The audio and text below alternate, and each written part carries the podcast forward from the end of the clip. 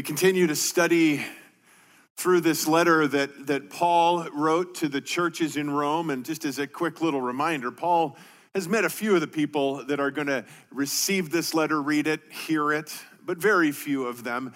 And he's writing this letter, and, and it just comes out in the, in, the, in the words on the pages just a, a passionate heart and love for them, but a love for the truth of the gospel. He says, I'm not ashamed of this gospel. Not ashamed of the gospel because it's the, it's the power of God. It's the power of God for salvation to all who believe. For in it, the righteousness of God is revealed from faith to faith. The, the, the theme of the letter that he writes is the gospel message. But as we've, as we've mentioned, he's, he's dictating this letter. A man named Tertius is, is actually the one penning it as Paul is writing. And, and I like to, and I'm sure you do too, when you're reading through something, put yourself in the picture. And just if, if we could for a second there again, imagine Paul, he's in Corinth when the letter's being written, maybe pacing back and forth. Because again, a, a passionate man having difficult time sitting as he's speaking. And Tertius there writing away as fast as he can to keep up with Paul as he's inspired by the Holy Spirit to speak these words. And he, ta- he talks of God, the gospel of God for salvation, but we've talked to the fact that it's so important that if we're going to bring a message of salvation, people need to know what they're being saved from. Just as with anything, if you're trying to explain something that somebody needs, you need to explain why they need it. And so, this, this entire message of the gospel, the good news of God, needs to come to people who have an understanding that they need this good news. So, what's the bad news? And from verse 18 of chapter 1, as we've been discussing over the last several weeks, up to where we left off last week, verse 20 of chapter 3, Paul goes into great detail why we all need salvation. Because, as he lays out in that first verse, in verse 18 of chapter 1, the wrath of God is revealed against all ungodliness and unrighteousness. Not some, all ungodliness and unrighteousness of men who suppress the truth. God's revealed his truth to every man, suppressed, pushed away. But then he systematically, then, over the next verses that we've covered in chapters, and again, as I've mentioned, imagine Tertius sitting there and, and writing this down, systematically dismantles every human being's defense or or explanation or possibly thinking that they could somehow, on their own merit, stand before a holy and righteous God. That we all stand condemned based on his holy, righteous, perfect standard. And I don't know about you over the past few weeks. Maybe you've been thinking, hey, Pastor Brett, could we just kind of speed this up a little bit? We get past this, you know, get out of this bad neighborhood? Can we get on to the next part? And I can only imagine as Tertius is writing this, thinking, man, Paul, I mean, cut him a break a little bit here, you know? When are we going to get to the, the when are we going to get back to the good news? But again, it's so important because we can take things for granted so easily. I, just for instance, I would imagine that everyone in the room right now would not say, you know what, a cup of a glass of cold water wouldn't be refreshing. I mean, you know, we'd, we'd all agree with that. But let's just imagine, and I know you're going to have to really, really imagine with me here, that it was really hot out. And, and you decide you're gonna, you're gonna go to California, you've, eh, eh, but you're gonna take a different route this time. And you're gonna take the back roads. Somebody had given you this back road way, and you said, Well, I'm gonna try that this time. So you drive out there and you realize you are all alone out there as you're driving. And all of a sudden, your car breaks down. And just before your car broke down, you noticed you had 1% battery left on your, on your phone, and it told you there's 100 miles on your GPS till the next civilization. And then your car goes and your phone goes, and you're all alone. So you think the only chance I have is to start walking and it's 115 and you're walking and you're sweating, you have no water, you have no anything. After a little while, you get to that point of absolute dehydration, the tongue's, your tongue sticking to the roof of your mouth. And all of a sudden you hear something behind you and you turn around and you see it's a vehicle coming down the road. You're like, oh, I hope that the vehicle will stop. And then as it gets closer, you realize it's not just a car, it's a truck. And then when it gets closer, you realize it's not a truck, it's the Arrowhead water truck. How awesome is that bottle of water then? When you realize your absolute desperate need for that bottle of water. And that's what Paul has been doing in these verses leading up till now explaining everyone's absolute desperate need for good news because the news that it faces every single one of us is horrifically bad. The standard is absolute righteousness, and the wages of sin, anything that falls short of that absolute perfect standard, is death. Not just physical death, but spiritual death, facing, facing the wrath of God forever, for eternity in hell. And then we get to verse 21. Two of the most glorious words in all of the Bible, but now. As I've said before, that my two favorite words in all the Bible are but God. I think my, my next ones are right here, but now. Because that conjunction, but, it takes everything that's been set before, and it now what follows is in direct contrast to that. And so we get now to the glorious good news after Paul again all to over and over the bad news. He said that the works of the law in verse 20, he says, no flesh is justified by the works of the law. And that's the problem with, with all of mankind. The Bible records it for us. The question that everybody says, because everybody knows it, God's made it evident. We've discussed that already. But the, the problem is, everybody then goes, What must I do to earn salvation? What must I do? And here's the glorious news. On the heels of the bad news in verse 20, there's nothing you can do. Here, verse 21. And follow along. Let's read through the end of the chapter and then we'll come back through and, and dig into this verse by verse. But verse 21 But now, apart from the law, the righteousness of God has been manifested, being witnessed by the law and the prophets, even the righteousness of God through faith in Jesus Christ for all those who believe, for there is no distinction. For all have sinned and fall short of the glory of God, being justified as a gift by his grace through the redemption which is in Christ Jesus, whom God displayed publicly as a propitiation in his blood through faith. This was to demonstrate his righteousness, because in the forbearance of God, he passed over the sins previously committed for the demonstration, I say, of his righteousness at the present time so that he would be just and the justifier of the one who has faith in Jesus. Verse 27 Where then is boasting? It is excluded. By what kind of law? Of works? No, but by the law of faith. For we maintain that a man is justified by faith apart from the works of the law. Or is God the God of the Jews only? Is he not the God of the Gentiles also? Yes, of the Gentiles also since indeed God, who will justify the circumcised by faith and the uncircumcised through faith, is one. Do we then nullify the law through faith? May it never be. On the contrary, we establish the law.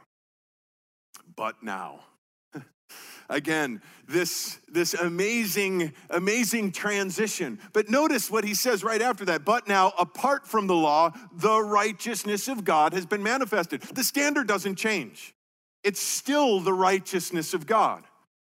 The standard doesn't change because god can't change. God is the same yesterday today and forever. He is perfectly righteous. He is holy and his standard, in order for us to be with him, is that we must be righteous. There is not another alternative. That does not change. Again, it can't change because he can't change. It can't change because of his very nature. One commentator put it this way, and I appreciated his wit and how he said this. He said, Under the law, God required righteousness from man. Under grace, he gives righteousness to man. The righteousness of God is that righteousness which God's own righteousness required him to require. He can't change the standard. His own righteous character requires that he requires righteousness from us. And again, there's the problem. because none of us, in and of ourselves, are righteous in and of ourselves. And he goes on, the righteousness of God, he says, is manifested, is being witnessed by the law and the prophets. Back in chapter 1, verse 17, we mentioned that it said that the righteousness of God is revealed. We see as we put all of these things together, it starts to, starts to come together in clear focus. As a matter of fact, those are what those words kind of mean together. Revealed, that means to be to cause something to be fully known that was partially known before as, as the moving, looking at the law and the prophets as God revealed it and gave it to the, the Jewish people, and, and, and that, that there was this understanding, but it wasn't fully known until Jesus came. Hebrews chapter 1, verse 3 says that Jesus is the radiance of his glory, God's glory, and the exact representation of his nature. The righteousness of God now fully known in Jesus manifested. That again carries with it the idea of making something visible that was hidden.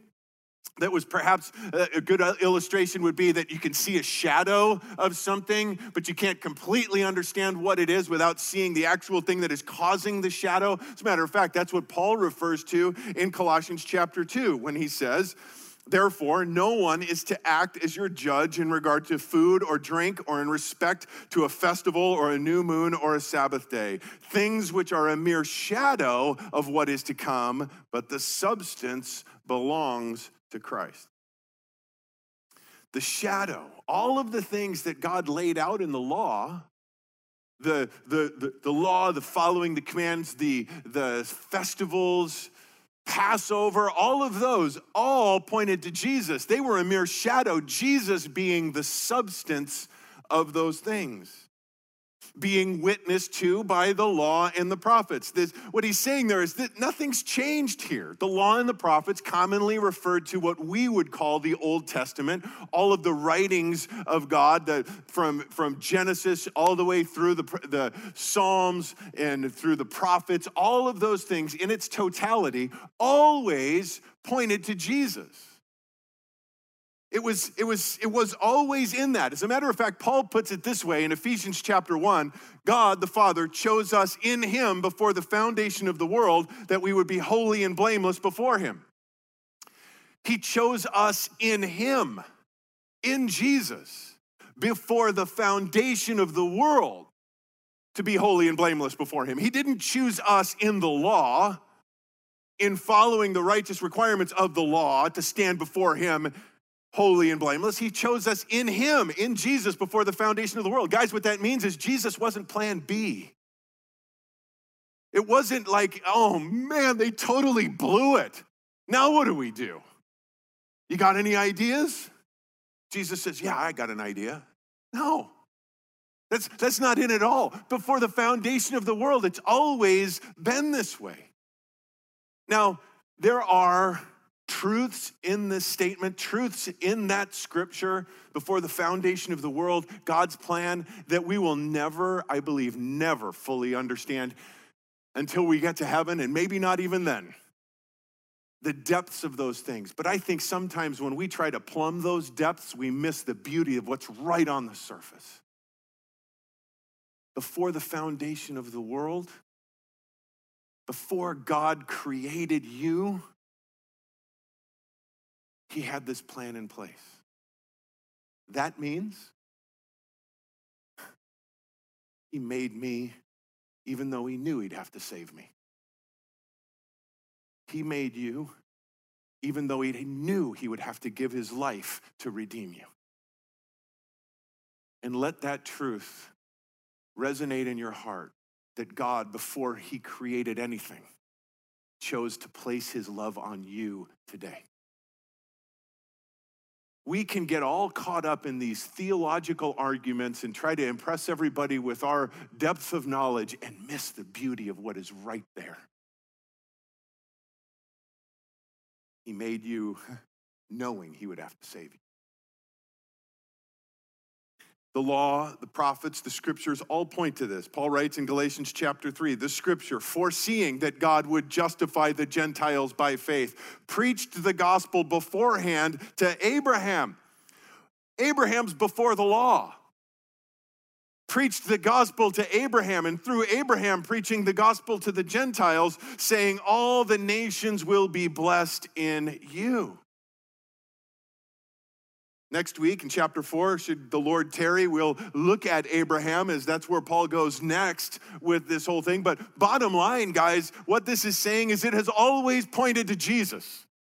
I mentioned this a couple of weeks ago. Genesis chapter three, it already starts pointing to Jesus. It's all about him. He even said so in John chapter 5 when he's debating with the, the Pharisees there. And he says, You search the scriptures because you think that in them you have eternal life. It is these that testify about me. The very scriptures testifying about Jesus, all of them pointing to him. And that's what Paul's point is in this. Apart from the law, the righteousness of God, that's the way it's always been designed. The law was never designed to be that, that was the source of our salvation. It always was to drive us to the point where we needed, know we needed a Savior. And he says in verse 22 even the righteousness of God, notice again, through faith in Jesus Christ for all those who believe, for there is no distinction. Through faith. This, this amazing gift comes to us through faith. But notice, we don't earn righteousness by faith, we receive righteousness through faith. It's amazing to me how faith can become an area of pride in our lives, where we could say, oh man, no wonder God saved me because of my great faith. No, again, it's, it's not what we earn, it's how we receive it. We receive righteousness through faith. It, as Christians, none of us should be afraid of death. I don't fear death. I, I, quite honestly can't wait to see what's on the other side and, and experience it all. I don't fear death. It's the process I'm not wild about.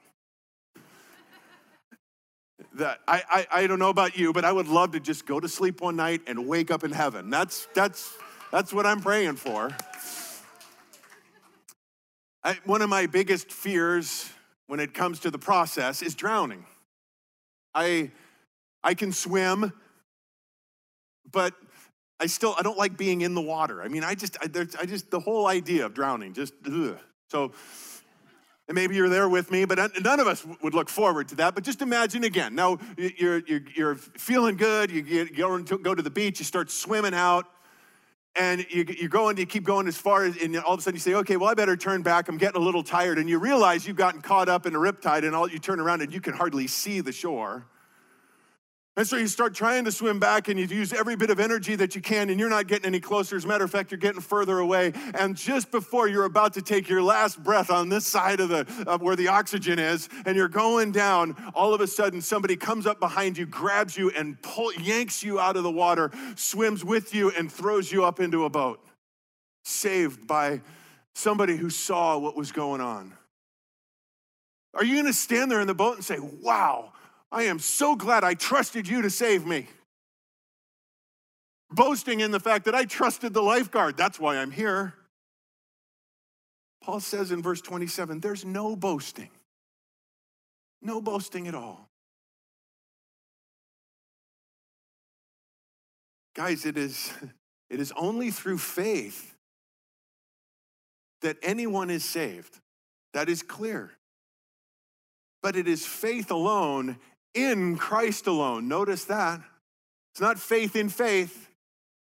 Faith never saved anybody, faith just in believing.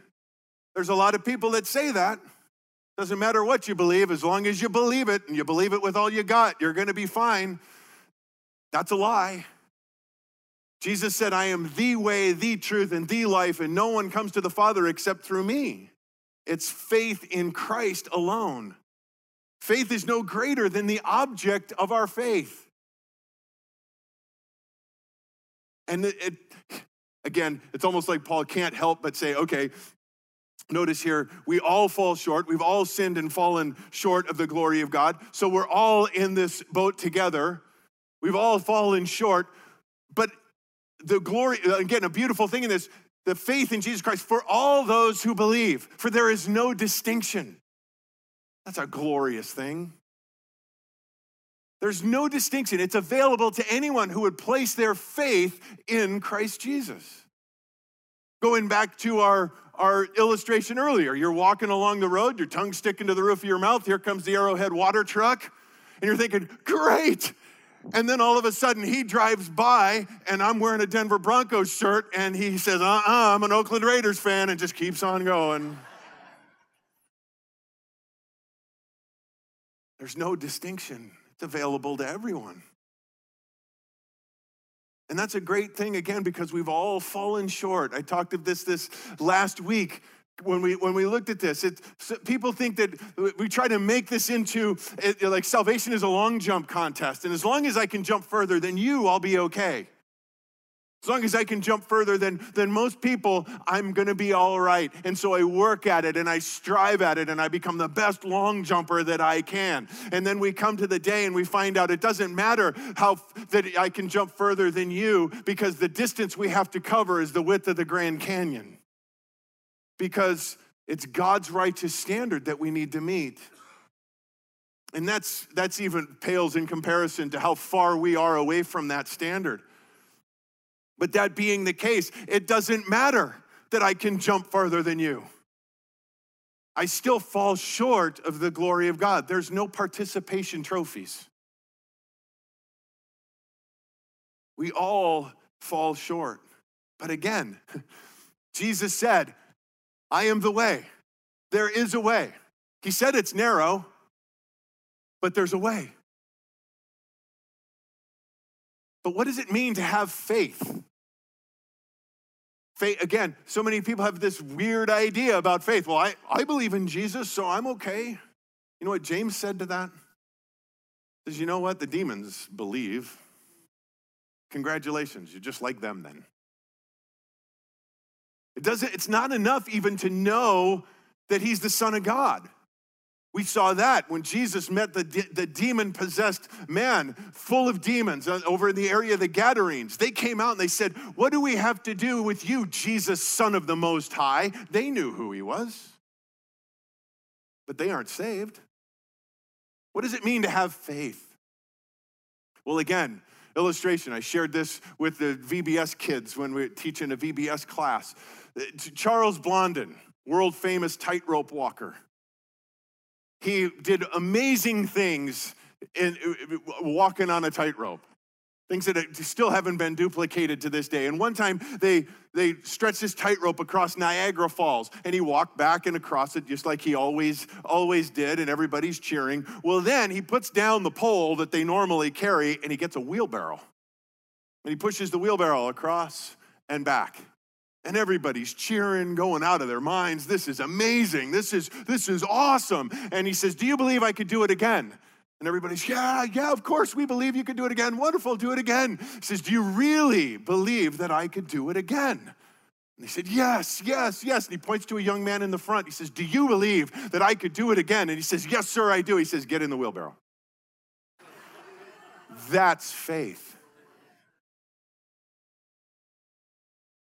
Faith is putting your entire life in the hands of the one that you're, that, that you're, you're believing in.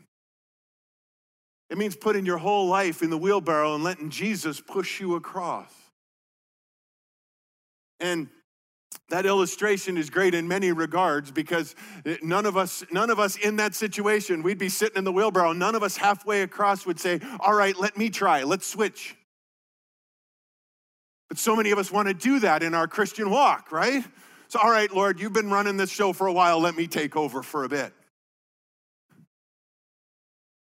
None of us, eh, if you're walking across, he's pushing across and you're in the wheelbarrow and you're sitting there and he said, Hey, I need you to lean to the left a little, would you? you bet you would. That's what it means, guys trusting in Him completely and totally. But it's not just for salvation, it's because He now is Lord of your life. He's the one in charge. That's what it means. And Paul said this amazing this amazing gift that we're going to get into looking at it even bigger detail here in just a second is available for those who believe. If you don't believe, if you don't get in the wheelbarrow, this doesn't apply to you. But if you do, all of this is ours. He goes on, verse 24 being justified as a gift by his grace through the redemption which is in Christ Jesus. This word justified is so important and it's such a glorious word. If we were going to talk about a, a word that's synonymous with that, we probably would use the word forgiven. But guys, justified, justified goes way beyond forgiven. It, it, it goes to a, a totally different level than, than forgiven. It literally means to be declared righteous. And remember, that's the requirement being righteous. The wrath of God revealed against all ungodliness and unrighteousness. We have to be absolutely, completely righteous, or we will face the wrath of God. So, being declared righteous is extremely important. And what does that look like? What, is it, what does it mean to be declared righteous? Well, I heard a story of a man who was extremely wealthy, money no object, and his favorite car was his, his Rolls Royce, and he was gonna go spend the summer in Europe. So he had his car shipped over to Europe so that he could drive around Europe in his Rolls Royce for the summer. So he gets there, his car's waiting for him. He gets in and he's driving around, and he's in France somewhere, and all of a sudden his Rolls Royce breaks down on the side of the road. And so he calls back to the factory and he said, explains the situation to them. And they said, Sir, do not worry about it. Within 48 hours, we will have everything taken care of. Sure enough, they flew two mechanics from Britain over to France, fixed the car, went to his hotel room, handed him the keys. Everything's fine. He's thinking there's got to be a pretty hefty bill for that. He wasn't really worried about it necessarily because money's not that big a deal to him. But he was waiting for a bill and waiting, and nothing ever came, never got a call, never anything. He gets back home, still nothing. So he goes down to the factory himself.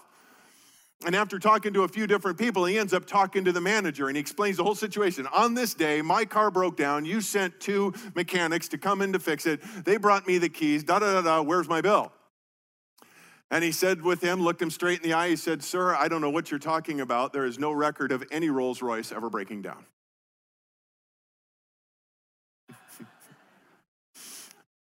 Guys, there is no record. If you are a born again believer in here today, there is no record of your sin in heaven. No record. It's not, it's not like the sin just disappeared. No, it went on to Jesus' record. He who knew no sin became our sin, became sin on our behalf, so that we might become the righteousness of God in him. His perfect record is what God sees when he opens up ours.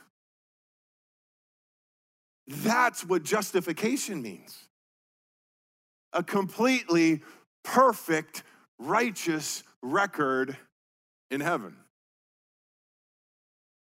Jude writes this in verse 24 now, to him who is able to keep you from stumbling and to make you stand in the presence of his glory, blameless with great joy. Standing in his glory, in all of his glory, we can't stand there unless we're blameless. We'd be reduced to nothing, we'd be vaporized. We stand there blameless. We stand in his glorious presence, blameless, in joy, great joy. And I love this how Jude almost can't contain himself as it just breaks out into praise. To the only God, our Savior, through Jesus Christ our Lord, be glory, majesty, dominion, and authority before all time and now and forever. Amen. Standing blameless. Again, but before we start saying, well, you know, my record wasn't as bad as theirs, so it didn't need as much, you know, and trying, uh, all, we always try to somehow get ourselves to feel a little bit better about this whole situation. Paul cuts it off right away again as a gift by his grace. Guys, we deserve none of it. None of it as a gift. The word there, dorean, the Greek word translated freely, perhaps in your translation. It's interesting when we look at how that word is used other, other places in Scripture, kind of brings, brings a focus to it, I think. Jesus uses it in John 15, 25. But they have done this to fulfill the word that is written in their law. They hated me without a cause. Without a cause is that word dorean. Guys, there was nothing in Jesus that deserved men's hatred. Nothing in him at all. He was, he was good. He is perfect. Nothing in him that deserved man's hatred, yet they hated him. There's nothing in us that deserves justification, yet we are justified. A glorious truth. Through the redemption, a price had to be paid. It couldn't be just turned away. God couldn't just declare us righteous without the price being paid, without, without the sin debt that we owe being taken care of. The Bible tells us the wages of sin is death. And again, not just physical death, but eternal death, facing the wrath of God forever in hell. That is the penalty. Somebody had to pay it. The wages of sin being death. And it tells us Jesus paid that. Hebrews chapter 2 Therefore, since the children share in flesh and blood, he himself likewise also partook of the same. Since we are in our nature human, flesh and blood, he partook of that flesh and blood nature, becoming man, had to in order to take our place. That through death, he might render powerless him who had the power of death, that is the devil and might free those who, through fear of death, were subject to slavery, note, all their lives. Redemption, paying a price to redeem somebody, to get them out of slavery. We are all slaves to sin and death. Had to be redeemed. He pays that. Again, with his own precious blood, Peter records, knowing that you were not redeemed with perishable things like silver or gold from your futile way of life inherited from your forefathers, but with the precious blood as of a lamb unblemished and spotless, the blood of Christ. Peter, you were not redeemed with perishable things like silver or gold. So often we think that, that again, somehow we can earn God's favor we can, we can offset the bad with the good, trying to earn our way to heaven. So many people that way. Again, what must I do to be saved? Guys, that question in and of itself underscores our ignorance of the cost, what it cost to actually purchase our freedom, what it cost the Father to purchase our freedom and how we cheapen that by even thinking that we could even add to it. I struggle with again an illustration as to how to how to drive this home, but imagine, imagine the one closest to you, whether it's your spouse or a child or somebody else, the closest person you have in your life to you, somebody killed that person and then said, "You know what? I'm really sorry that happened. How much can I pay you so that everything will be okay?" Would you be insulted that they would think that you could they could somehow buy that? Of course you would. Nothing could replace that. And yet that is how we insult God when we say, "Yes, I know that yeah, I sinned, but and I know that that you know Jesus came and died for me, but there's got to be something else I can do." Paul said, "If there is something that we could do, Christ died needlessly." The redemption price for us was his own precious blood shed on our behalf. And on Calvary, in a way again that we will never understand or experience, praise the Lord, he took the full wrath for us. He took the entire cup of wrath due you and me. It says the redemption in your in in the Bible there. The redemption. The definitive article the is in the original language. It's not like it was a multi there were options. It wasn't a redemption, it was the redemption. That's what Jesus when he was praying in the garden, Father, if there's any other way, there's any other way to save Brett, if there's any other way to save them, let this cup pass from me but not my will be done, yours will be done. Because there was no other way, he took that cup, the wrath due you and me, and he drank it all. tells us in verse 25 and 26 that God displayed him publicly as a propitiation. That word now, again, we've, we've looked at the, the justification, like in a, in a legal sense. We stand there blameless now. Redemption being bought out of our, our slavery to sin and death. Here we see propitiation. That word literally carries with it the idea of satisfying the wrath of God, fully satisfying that wrath that is due us. The only way you and I can satisfy that on our own is to spend eternity in hell. The only other way is to have someone else satisfy the debt for us, which Jesus did on our behalf. 1 Timothy chapter 2 For there is one God and one mediator also between God and men, the man Christ Jesus, who gave himself as a ransom for all, the testimony given at the proper time the satisfaction, fully, completely satisfying the wrath of God to us. Again, interesting when we look at how this word is used other places. You'll find propitiation in English, in your English translations, anywhere from two to five times, depending on how the translators use that word. But the Greek word here is used only one other time in the New Testament scriptures, and that is in Hebrews chapter 9, where it says, Behind the second veil, there was a tabernacle, which is called the Holy of Holies, having a golden altar of incense and an ark of the covenant covered on all sides with gold, in which was a golden jar holding the manna, and Aaron's rod which budded, and the, ta- the tables of the covenant. And above it were the cherubim of glory overshadowing the mercy seat. That word mercy seat is the same Greek word translated propitiation in our text. Mercy seat. He goes on to say, but these things we cannot now speak in detail, and we don't have time to speak in detail about it this morning, but I think it bears touching on because it gives us again a, a, a picture. A, a picture, uh, the, the shadow, if you would, again, that Christ is the substance of the Ark of the Covenant. It tells us what was in the Ark of the Covenant the, the, the, the tables, the tablets of stone, which contained the Ten Commandments, the law of God, again, as we talked about, that the children of God were entrusted with. I mean, uh, that constant reminder that God entrusted that with them. Aaron's rod that budded, Aaron's staff that he had, that God miraculously caused to sprout leaves and bud almonds overnight a miraculous thing. They put that in there. And the golden jar of manna that contained uh, a sample of the manna that God gave to the children of Israel as they were traveling through the wilderness and to sustain them through their time there, God providing for them. Great reminders of how awesome and amazing God is, but also a, a reminder of how desperately wicked we are.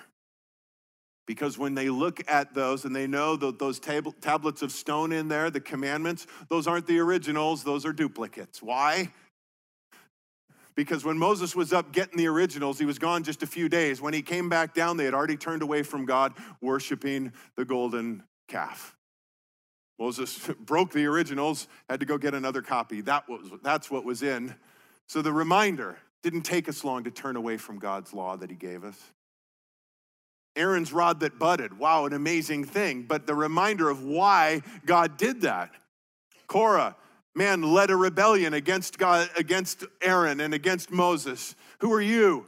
Who are you that thinks that you're in charge? I, I think I should be in charge. God said, I tell you what, take Korah's staff, stick it in the tent, st- stick Aaron's staff in the tent, come back tomorrow, you'll see which one I've chosen. Comes back again, Aaron's rod. But again, a symbol of the rebellious heart of the people and the manna, right? God providing every day the manna for them. And what did they do?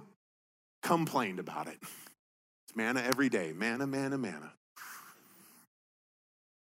And again, I, I, it's easy for us to look at that, but I got to look at my own heart and say, God, how easy it is for me, how quickly I turn away, how quickly I want my own way, how, how quickly I can go from a time like this of worshiping you and being all sold out for you that by Tuesday somebody cuts me off in traffic or something else happens and I turn away. How quickly that can happen. And how quickly I can rebel. And how much I complain, even though you give me everything that I need. Hence the illustration here again, the, the propitiation, the mercy seat, because as we look at the illustration, God in his presence was there above the ark, and in between him, his presence above the cherubim, and those things in the ark was the mercy seat, the lid that was on top, that once a year this, the high priest would enter on the Day of Atonement with the blood of the sacrifice and put that blood on the mercy seat, covering the sin. Again, pointing to Jesus on the cross. Where the sin that had been previously passed over, covered over, looking towards the fulfillment. Jesus, when he hung on the cross, he said, It is finished, paid in full. Our substitute, satisfying the wrath, the debt that we owe. The just and the justifier in verse 26 both just and the justifier, our substitute, judged in our place. The righteous requirements of the law met and kept, but transferred to our account. He's righteous in his judgment of sin while sparing us who deserve the judgment. And there was only, only one way. I got to tell you, I uh, shared with a couple of people before, and since you're the third service, you can kind of struggle along with me on this. I, I mentioned to a couple of the people after the, I said, I got to be honest. I don't know how to land this plane. How do we come down from this? How do I now take this and we say, okay, now let's, guys, this is glorious, is it not? If you're here today and you are a born again believer, there is no record of your sin in heaven. You stand blameless and right, righteous before a holy and righteous God. And that is all because of love. The love that was displayed that while we were yet sinners, Christ died for us. What could be better than that? You want to know what's better than that? The fact that nothing can separate us from that love. nothing can separate us from that love. Now, does that mean that we can just go out and live however we want? No, we'll get to that in chapter six.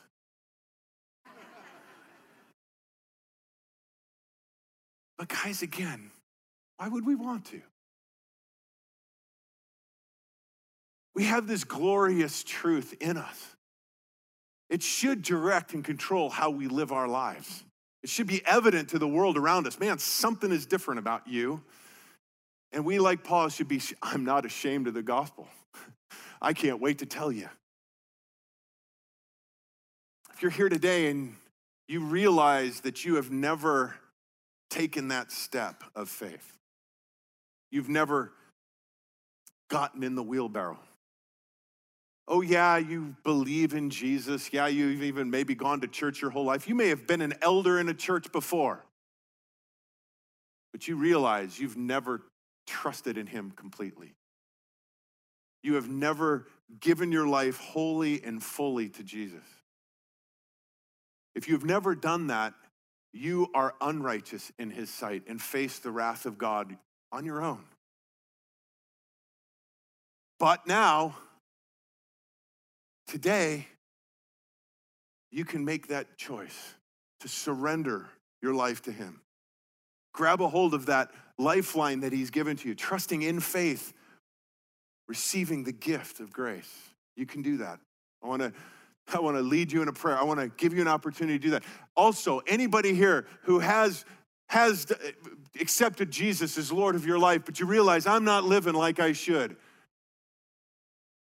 My eyes have even been open, my heart open today to the glorious gift that this is, and I haven't treated it like I should. That that is just a confession away from being taken care of too. Bible says, confess your sin, and he who is righteous will for, for, forgive, cleanse you from all unrighteousness. Would you stand with me? I know the one thing that we can all do with this amazing truth, as God just enlightens our heart with it again, is to worship Him. Guys, worship Him. We'll do that in song one more time here, but it goes beyond that. It goes beyond that to our very lives, as Robin even mentioned earlier a living sacrifice, our lives lived out for Him. Let's pray. Lord Jesus, we stand in awe of you again. This, this amazing truth, God, this is so far beyond our understanding because, God, we are so limited. We have so, we are so undeserving of the grace that you extend us. Yet, for the joy set before you, you endured the cross. You became our substitute willingly because of love. Lord, we thank you and we praise you. And Lord, I, I ask that you would, you would just speak to each one of our hearts right now. Lord, fill us with your spirit and as much as we can, Lord, we return that love to you in lives that are, are lived for you. That we would hear your voice, that we would obey what it is that you say. That we would shine our light in this dark world around us, Lord, that they would see you radiating from us with this glorious truth.